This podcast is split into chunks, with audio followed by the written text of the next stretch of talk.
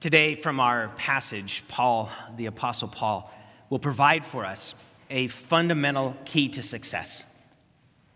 Now, you might hear that and go, it sounds like this could be one of those, 7 steps to well-being.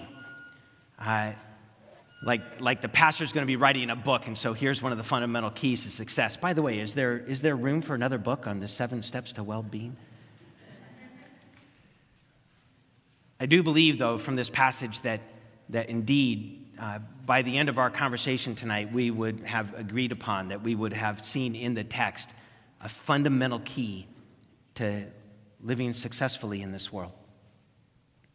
All right, so last week, we talked about flee and pursue, and we were looking at the second half of the second chapter of 2 Timothy, and in that passage, Paul writes to his protege Timothy, a pastor in a congregation, and he writes to him, encouraging him, hey, here's stuff you need to flee. And we found that effectively that was quarreling, just that there are going to be people who are going to disagree with you and will teach wrong things. Don't just enter into a quarreling situation. We were told, flee the passions of youth, that in these disagreements, don't just sit there and start quarreling with somebody, and that leads to nowhere. And instead, to pursue righteousness, faith, love, and peace, the very things of God. Flee and pursue. Well, this week what we find is avoid and continue. So kind of a similar type of teaching. Avoid some stuff and continue in stuff. In fact, specifically, Paul will identify for Timothy and for us people to avoid and patterns to continue. People to avoid and patterns to continue. So let's go ahead and read our passage. It is from 2 Timothy chapter 3, verses 1 through 17, the whole of chapter 3. Feel free to make use of one of our Bibles. If you're participating at home, feel free to, whether you hit pause or just get up and grab your Bible and make use of it. We'll also put it on the screen. Hear the word of God. But understand this, that in the last days there will come times of difficulty. For people will be lovers of self, lovers of money, proud, arrogant, abusive, disobedient to their parents, ungrateful, unholy, heartless, unappeasable, slanderous, without self-control, brutal, not loving good, treacherous, reckless, swollen with conceit, lovers of pleasure rather than lovers of God, having the appearance of godliness, but denying its power. Avoid such people. For among them are those who creep into the households and capture weak women, burdened with sins and led astray by various passions, always learning and never able to arrive at knowledge of the truth. Just as Jannes and Jambres opposed Moses, so these men also oppose the truth, men corrupted in mind and disqualified regarding the faith. But they will not get very far, for their folly will be plain to all, as was that of those 2 men. You, however, have followed my teaching, my conduct, my aim in life, my faith, my patience, my love, my steadfastness, my persecutions and sufferings that happened to me at Antioch, at Iconium, and at Lystra, which persecutions I endured. Yet from them all the Lord rescued me. Indeed, all who desire to live a godly life in Christ Jesus will be persecuted, while evil people and impostors will go on from bad to worse, deceiving and being deceived. But as for you, continue in what you have learned and have firmly believed, knowing from whom you learned it, and how from childhood you have been acquainted with the sacred writings, which are able to make you wise for salvation through faith in Christ Jesus. All Scripture is breathed out by God and profitable for teaching, for reproof, for correction, and for training in righteousness, that the person of God may be complete, equipped for every good work. Would you pray with me?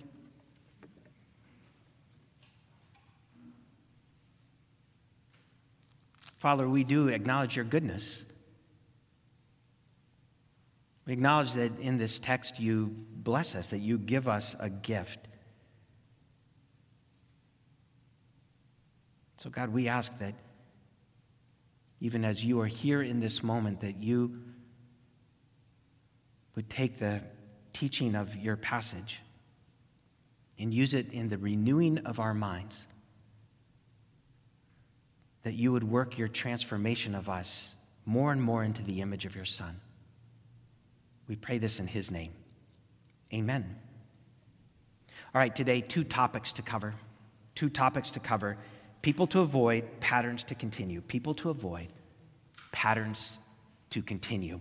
But first, let's talk about this. Before we get to that, Paul says something at the beginning of our passage where he wants to help us to understand the times, how important it is to understand the times that we are in. We know the idea of that in this world there are different rules for different times. You can look at the subjects of economics or philosophy or music, and you can track different patterns over different eras in history. In fact, it would apply to dating as well. Those of you who frequent Victorianera.org, which I'm sure that's a high percentage of the room, maybe you've made those comparisons yourself in how the rules of dating have changed over the seasons, over the years. Do you know that according to the rules of dating in the Victorian era, a Victorian woman was never permitted to go out alone and meet a gentleman? A single woman never addressed a gentleman without an introduction. There was no physical contact between the woman and the gentleman until marriage. There was an exception. Victorian etiquette for men courting dictated that a man could offer the girl his hand if the road was uneven. That was the only touch which was accepted between the sexes if they were not engaged. By the way, a woman was allowed some liberties, however. She could flirt with her fan. Don't you love being out at a restaurant and you see a couple across there and she just has her fan? Just so touches the heart. It's a little different than the rules today. Sup, coffee emoji, question mark. And a date is happening. Different rules for different times. So Paul wants us to know the times so that we can know the rules. He wants us to know the times so we can know the rules. He says this in verse 1. He says, "But understand this, that in the last days there will come times of difficulty." In the last days there will come times of difficulty. He says the same thing in 1 Timothy as well. In chapter 4, verse 1 there, he says, "Now the Spirit expressly says that in later times," last times, later times, "some will depart from the faith by devoting themselves to deceitful spirits and teaching of demons." So times of difficulty will include the experience of people devoting themselves to deceitful spirits and teachings of demons. These are tough times. It's part of Paul's already not yet teaching. We find it in Scripture. We find not just Paul teaching, but that God has already accomplished some things. In fact, we know that he's already won the battle for our lives, that Jesus' death on the cross secures our salvation in heaven forevermore. We are victorious in Christ. It's already happened. The goodness of Jesus, the righteousness of Jesus has been applied to God's children. It's already happened. And yet, there is a not yet component to it. And so in these times, in these latter days, and when we look at the writing that Paul has that follows this first verse, we can tell that he's already in the midst of those times. So we know that there's a last day when Jesus is going to return.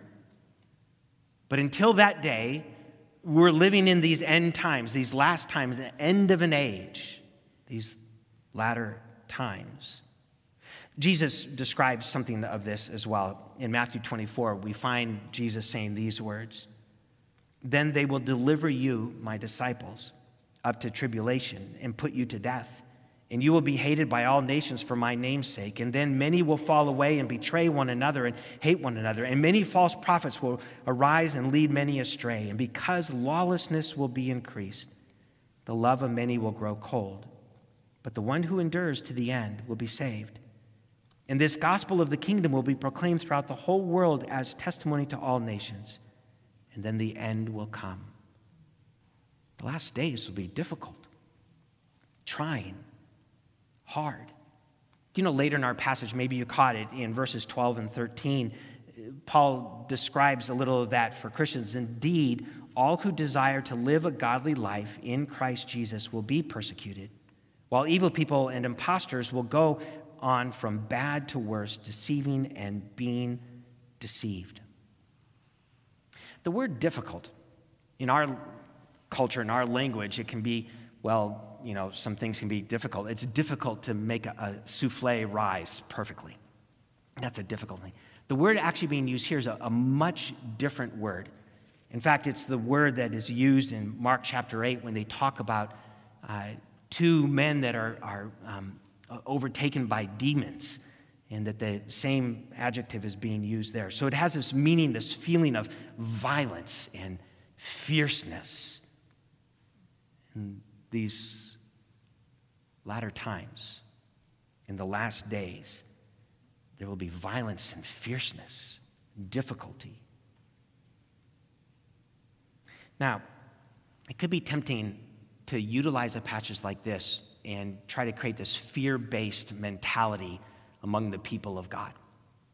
And I don't believe that Paul is doing that at all.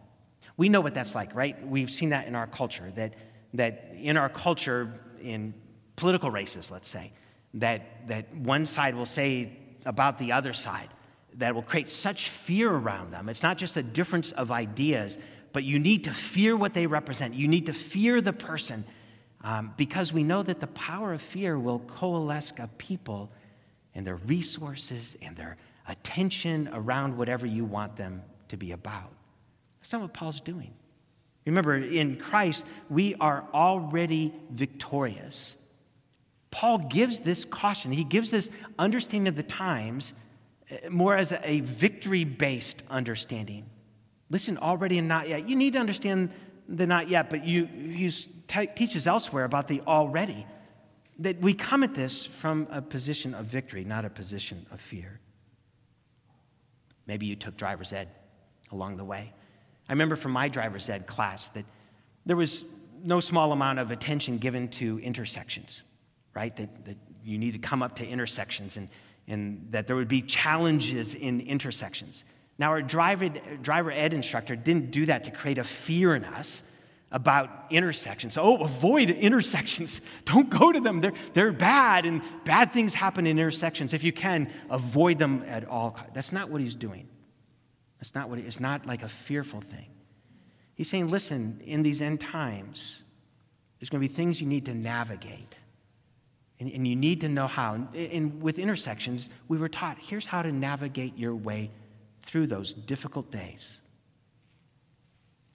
Okay, so if that's the times in which we live in, these later times, difficult times, times of tribulation and struggle, even as we're victorious, Paul then goes on to help us with some wisdom. He says, here's some people to avoid. Here's some people to avoid. If you remember from last week, it was fleeing passions, mostly to doing with quarreling, so we were fleeing those passions. Now we're encouraged to avoid a certain group of people. And then there's this long list of adjectives that go on to describe the people that we're to avoid. There are 19 descriptors, 18 if you take the last one as exegetical.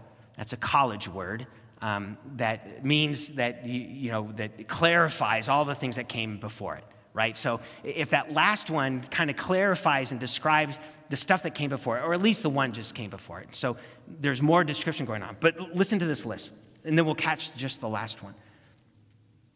Lovers of self, lovers of money, proud, arrogant, abusive, disobedient to their parents, ungrateful, unholy, heartless, unappeasable, slanderous, without self-control, brutal, not loving good, treacherous, reckless, swollen with conceit, lovers of pleasure rather than lovers of God. And here it is. And if you have the NIV version, you'll see that extended hyphen right at this point. Having the appearance of godliness, but denying its power. You know, if time permitted, we could go back through each of those descriptors, and we could look at the words being used and why Paul chooses to use those words. Our time is shorter than that, so we'll look at that last one as a way of kind of clarifying all that has come before in that paragraph. People who have the appearance of godliness, but denying its power. In other words, people who are playing a game. People who are connected possibly here to the church, maybe there's some other people, but people connected and they're playing the godly game. They show up, they go through some of the patterns, they're living near you or among you, and they look like they're being godly, but they're really denying the power of God. When you investigate their life and what they hold to be true and the decisions they make and the way that they live, they are playing a game. We could assign the name posers. In fact, Paul even calls them imposters, but posers. I first became aware of the word posers when I was out on the West Coast, and it was used of people who were kind of, two different groups. It was either people trying to identify with the surfing crowd or with the skateboard crowd, and so they were wearing the clothes, they were using the language, but they weren't part of either of those groups. Posers. A definition you can find online: a poser is one who inauthentically adopts a certain subculture, a person playing a role, a fake, an imposter. So here Paul is saying, listen, among you, people who have become a part of your subculture, that there are people there that have the appearance of godliness, but they deny the power of God. So Paul gives an example of these malevolent posers. He goes, listen, it's like this. So there are men who creep into homes and capture women. And he describes the women, and he's not making a blanket statement of all women. That's not what's going on. In fact, one of the commentators I was spending some time with this past week that it was describing it. You can almost get a sense of this is some of Paul's pastoral experience, like his personal pastoral experience. He goes, there are these men who creep into homes, and there are women. They're capturing the women, their attention, their allegiance, that there's a power play involved. And he describes the women this way: who are burdened with sins and led astray by various passions, always learning and never able to arrive at a knowledge of the truth, which puts them in a vulnerable position. So these men who creep in and take advantage of the situation. He goes, they're like Jannes and Jambres. And by the way, I'm pretty much 99% certain that I am not pronouncing their names correctly. So if you happen to know either of them personally, please apologize to them for me.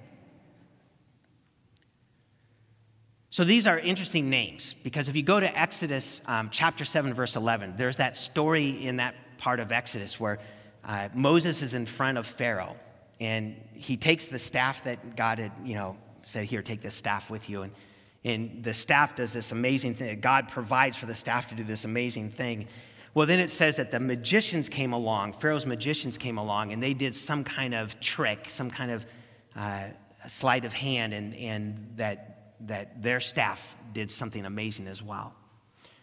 Over time, the names aren't given there. Over time, the Jewish people, the Hebrews, came to refer to those magicians with these two names. And so he's saying, listen, hey, you remember that story of Jannes and Jambres? It's the same type of thing. They're posers.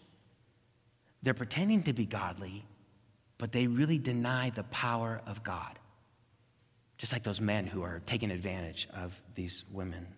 And here's the summation that Paul has in this: they will not get very far, for their folly will be plain to all. And we've seen it. Sometimes it doesn't take too long for someone to be exposed. Sometimes it can be a little bit longer. Maybe it'd be a decade or a couple decades or maybe a whole career. Sometimes we look back into history and we find, wait a minute, that person said they were this, but they weren't that at all because we know now.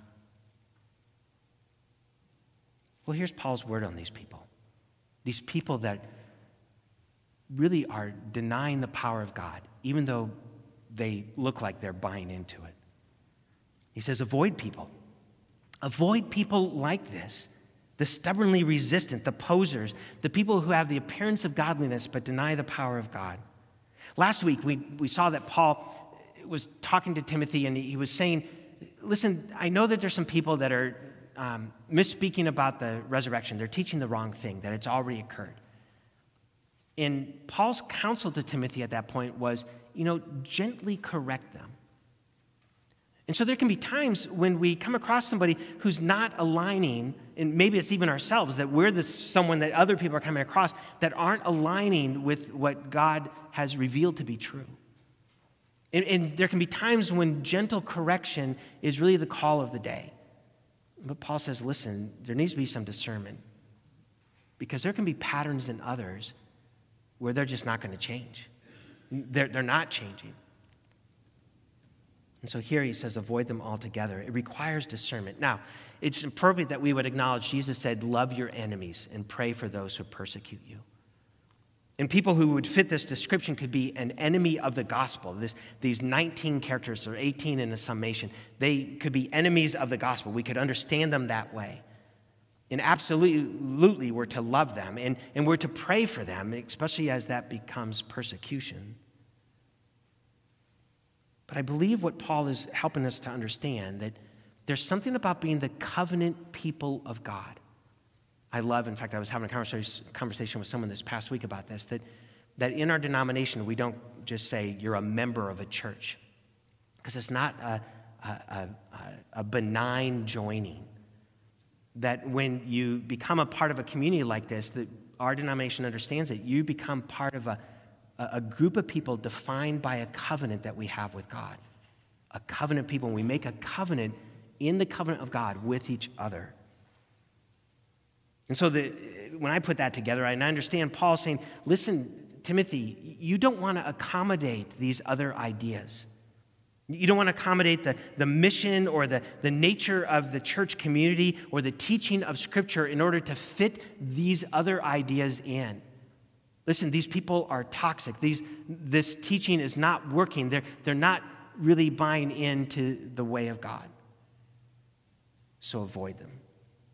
Avoid them. We can still pray for them. We can do the other things that would show love, but avoid them. All right, so if that's people to avoid, there are patterns to continue in. Patterns to continue in. And so when we get to that second part of the passage in verse 10 and following, we find that what Paul says to Timothy, he goes, listen, here's a pattern you've already been following. There's a pattern you've already been paying attention to, and that you've allowed to kind of help you understand what it is to be a servant in a congregation, to be a servant of Christ in this world. It comes to us from chapter 3, verses 10 and 11. Here's what Paul writes there. He says, you, Timothy, however, have followed my teaching, my conduct, my aim in life, my faith, my patience, my love, my steadfastness, my persecutions and sufferings that happened to me. And he describes some places where he was on what we call his first missionary trip. He goes, persecutions I endured, yet from all of them the Lord rescued me. You know that... if you have the NIV, I don't think all the my's are in there. But there's a thing in the Greek where Paul includes a definite article after each of the things he lists. And so the ESV tries to establish that kind of feeling as Paul's conveying it. He's really saying, these are the things. He does use the word my at the beginning, and then he comes in and goes, my, you know, this, this, this, and this. But there's a real connection of, you've been following me. You've been following me. You know, the question that comes to my mind with regard to this is for me to ask, you know, who's my Paul? Who's my Paul? Who am I? Who have I been following in the wake of? And how have I been doing in that? And what does it look like? And so if there's a pattern to be followed, and here's what I came up with. So in my day-to-day walk, I try to follow, first and foremost, the pattern of Christ, right? That we're followers of Christ, that he is the way, the life we're to live. I look and I try to follow the pattern of the Apostle Paul and listen to his teachings. But like you, I may have other people. And so there's people, the saints of the church over time, the Augustine, the Desert Fathers. You can look at other lives throughout. And then in more contemporary, people maybe you've heard before. Someone at a conference or a book you read. Someone like a Helen Roosevelt or a Henry Nouwen or a Tony Campolo. And I go through this list of people that I've observed their faith, and there's something about following in their pattern. Not that they're perfect, not that, except for Christ, not that any of them are perfect, but we're following in that pattern, pulling forth. You know, it's so easy in this world to get caught up in a stream of life. You know, we find the rapids of raising a family, or we find the course corrections of career changes, and we get caught up in this stream, and we're just going along in this stream, and Paul helps us by saying, listen, do you remember the pattern? The pattern, and here for Timothy, the pattern I've laid out for you. I know you're following it. You have been following it.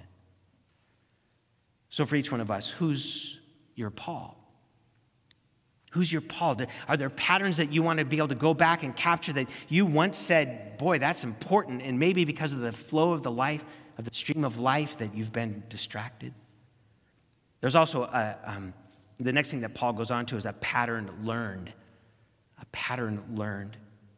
And here we find this in verses 14 and 15. It says, but as for you, Timothy, continue in what you have learned and have firmly believed, knowing from whom you learned it, and how from childhood you have been acquainted with the sacred writings, which are able to make you wise for salvation through faith in Christ Jesus.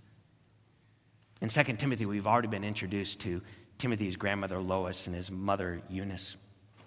And here Paul, probably with a little bit of self-reference as well, because Paul's been such a voice in Timothy's life, but listen, you've learned this, you know it. You've grown up in this. You know your grandmother. Remember? You remember? You know your mom. You've learned this. You know this stuff. As for you, follow this pattern. Continue in this pattern. Maybe you grew up in the church as well. Maybe you grew up in a family that knew Christ, and maybe there was some stories of your mom or your dad or your grandmother said, listen, here's some scriptures I want to memorize with you. Or maybe there was a Sunday school teacher, and that Sunday school teacher, you even remember today that first verse you ever memorized, or the teachings of the stories of the Bible. Do you remember? Continue in those teachings. Maybe for you, you came to faith more recently. But even if we come to faith as an adult, we have that temptation to get back in that stream of life and just get distracted, and we then normalize our behavior among everybody else, and we kind of just go on. And Paul's going, wait, do you remember? Do you remember those early commitments you made? That understanding of how much God loves you and the life he calls into you? You know it. You know it. Continue in that pattern. Who are your Loises and Eunices? Is there someone you want to reconnect with? Maybe you don't have a Lois or a Eunice. Maybe the opportunity to reach out, even in this room or in your life group, in your Bible study, and say, gosh, you've been a Lois to me. You've been a Eunice to me, and I want to continue to grow. Would you help me to continue to grow? Then finally, he gives a pattern exhorted. A pattern exhorted. These last two verses just kind of fall into place here. There's a little bit of an abrupt transition. Paul goes, all scripture is breathed out by God and profitable for teaching, for reproof, for correction, for training in righteousness, that the person of God may be complete, equipped for every good work. A few quick things here. Did you notice the source? For Paul, scripture would have been the Old Testament, but even we find in the New Testament that there are some connections that we start to see a quote from Luke. We start to see a reference to some of Paul's writings, and we know that the Spirit of the Lord has worked in the church to affirm what we call the Bible, the Old Testament and New Testament, as the scriptures, the Word of God. All scripture is God-breathed. That's the source. Paul says, listen, this is important words. It's not like any other words in the world. This is God-breathed words. That doesn't mean that humans weren't involved, but God is the source from which these words come. In addition to the source, he identifies the usefulness. He says, listen, this is profitable for teaching, so teach it. This is profitable for rebuking or reproofing, so help somebody. If they're off course, go and help them. Helpful to remember what Jesus said. Hey, before you deal with a speck in somebody else's eye, would you deal with the log in your own? And then you'll be in a better position to help them. But then when we've done that, we can help somebody else. When we come along, and there can be this thing of, hey, what's going on? I see a difference between your life and the pattern here, and I want better for you. I want better for you. Let's work on this together. And that's where the next turn comes. Correcting is going, if there's a reproof, correcting is, here's the way to go. And then Paul uses that word training, and that's kind of the idea of training up a child. And so we train in righteousness, the way of God. This is the usefulness of Scripture. Then finally, he gives an outcome that the person of God might be complete, equipped for every good work. Or as the NIV puts it, thoroughly equipped. An outcome. A pattern exhorted. So the question that comes out of that is, for whom are you a Timothy? For whom are you a Timothy? Someone that takes the word of God and uses it well in their life to help and to encourage and to bring people to a way of living a righteous life. Whom does God have in your life sphere that he would have you represent the teaching of Scripture? You don't have to be the Bible teacher in a small group or a Bible study. Maybe there's someone else in there that you sense could use just someone coming alongside them. All that is to say the preeminent role of Scripture. It's the pattern to continue, Scripture being in your life. All right, so here's the wisdom. We began by saying a fundamental key to successful living. As a follower of Christ, given the times that we are in, the difficult, violent, fierce times of tribulation, the already and the not yet, the last days, the end times, the end of an age, the times that we live in, the rules that we can live by, Paul will go, here's some wisdom. Avoid unrelenting, recalcitrant posers. People that have the appearance of godliness but deny the power of God. And then continue in God's word. Continue in God's word as it's lived out by faithful saints, as it's been taught and encouraged in your life, and as you see it in Scripture, that you would make use of it for God's glory, and that we would be equipped for all the good work that God has for us. We are the covenant people of God in the times we live. Paul would call us avoid. People to avoid. But here's a pattern to continue. Let's pray together. God, we may not always be able to claim this, but on a good day, on a day in which we are more alert and open to the movement of your Holy Spirit, we very much want to live according to your wisdom in our lives. So we would ask you that you would indeed give us the wisdom, that we would stand for you in all things. Would you give us the wisdom in how we come alongside people, and the wisdom when to avoid people? Gosh, Lord, if we are a part of that group that's been identified as being recalcitrant or stubborn and not moving forward and denying your power, would you so convict us by the power of your Spirit, that we would stop that ungodly way. And God, would you convict us in any area where we have given up learning your Scripture because we think it's too hard, or that's for those other kinds of Christians, or would you give us a hunger for your word? And even today, that we would make decisions to get to know what you have revealed in the Bible even more, that we would choose to go to Joss's class, or that we would pick up the Bible and read through the Gospels, that we would memorize Scripture, that we would avail ourselves to the great gift you've given us. Thank you, God. Thank you for the gift of wisdom, the key to living in these times. We praise you and come to the name of your Son, our Savior, Jesus Christ. In his name we pray.